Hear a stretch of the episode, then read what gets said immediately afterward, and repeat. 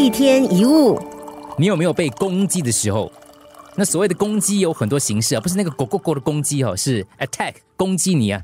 呃，攻击有很多形式，呃，比如说呃，我们被听众恶意攻击，呃，是我们恶意攻击某一些人呢，但是我们之间同事间打闹不算了哈，那个是打闹而已啦。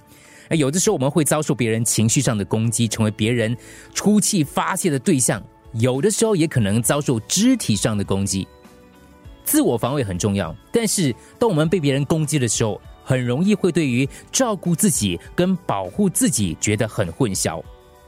对我们发飙的人，可能是我们的老板、我们的另一半、我们的小孩、我们的朋友、我们的家人。你可能最近开始跟某一个认识不深的人约会，结果那个人突然口出恶言，胡乱发飙。当然，我们的直觉反应就是立刻还击。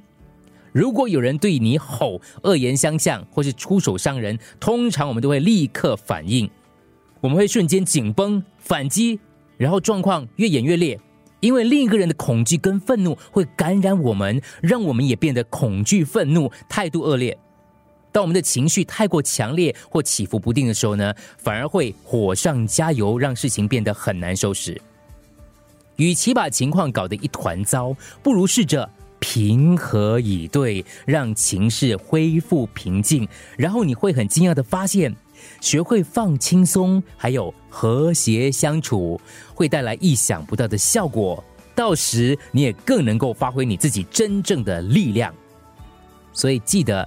就算被攻击，我们也要放轻松，让自己心中充满了和气，让自己无论何时何地都有能力化解各种冲突，展现你真正的实力还有魅力。